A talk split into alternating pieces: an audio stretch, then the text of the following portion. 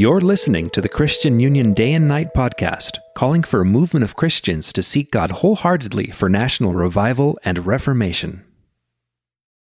I've seen many people fall away from God because they believe that there was some act or something that they've done in their lives that God would not forgive. Or they felt so separated from God that there was no way back. And I want to encourage you there are sins that have great consequence, like murder, like, you know, adultery, that could destroy your relationship with your wife, that could put someone like murder in jail for the rest of their lives. There are great consequences that come from our Heavenly Father as well. There's one story that I'm reminded of that took place at a church in New York City where someone was stealing from the church and they caught them on video. And when they confronted that person, the person showed no humility, showed no willingness to, to deal with the issue. And when that person went home, they dropped dead that day. The whole church knew about it. And the church had a deeper relationship with Christ, and a fear fell on that church for the consequence of that man's sin. And it happened in a good way. It purified the church. It wasn't a thing that hurts us all the time, but sometimes when judgment falls and we see it, the fear of God should come on us to seek after God. This is what happened with King Ahab, who was married to Jezebel.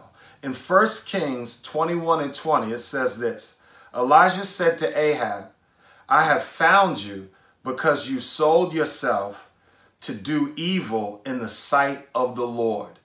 And Elijah went to Ahab and pointed out his sin.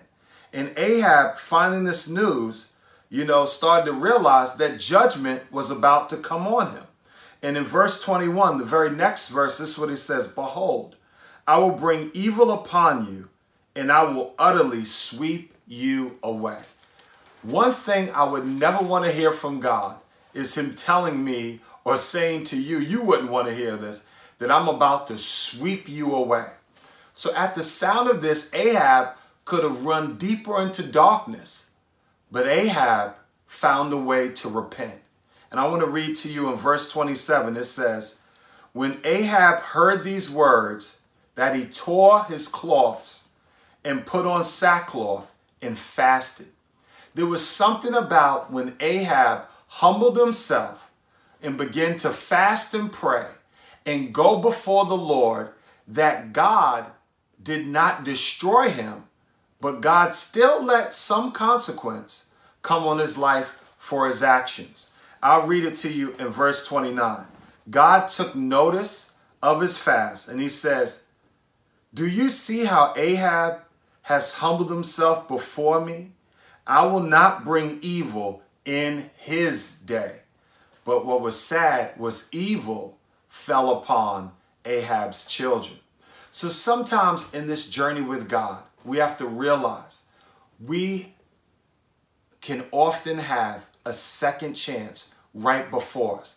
But we have to be swift to grab it and not think that grace is always going to be there and we continue in our lives and we don't have to worry about any consequence. No, when you find out there's an area in your life that's not pleasing to God, I want to encourage you, rush to correct it and receive God's grace. Humble yourself before Him and let Him be your Savior, your Lord, and a reminder that He is your soon coming King. God bless you. Keep looking up and keep Christ number one. Peace.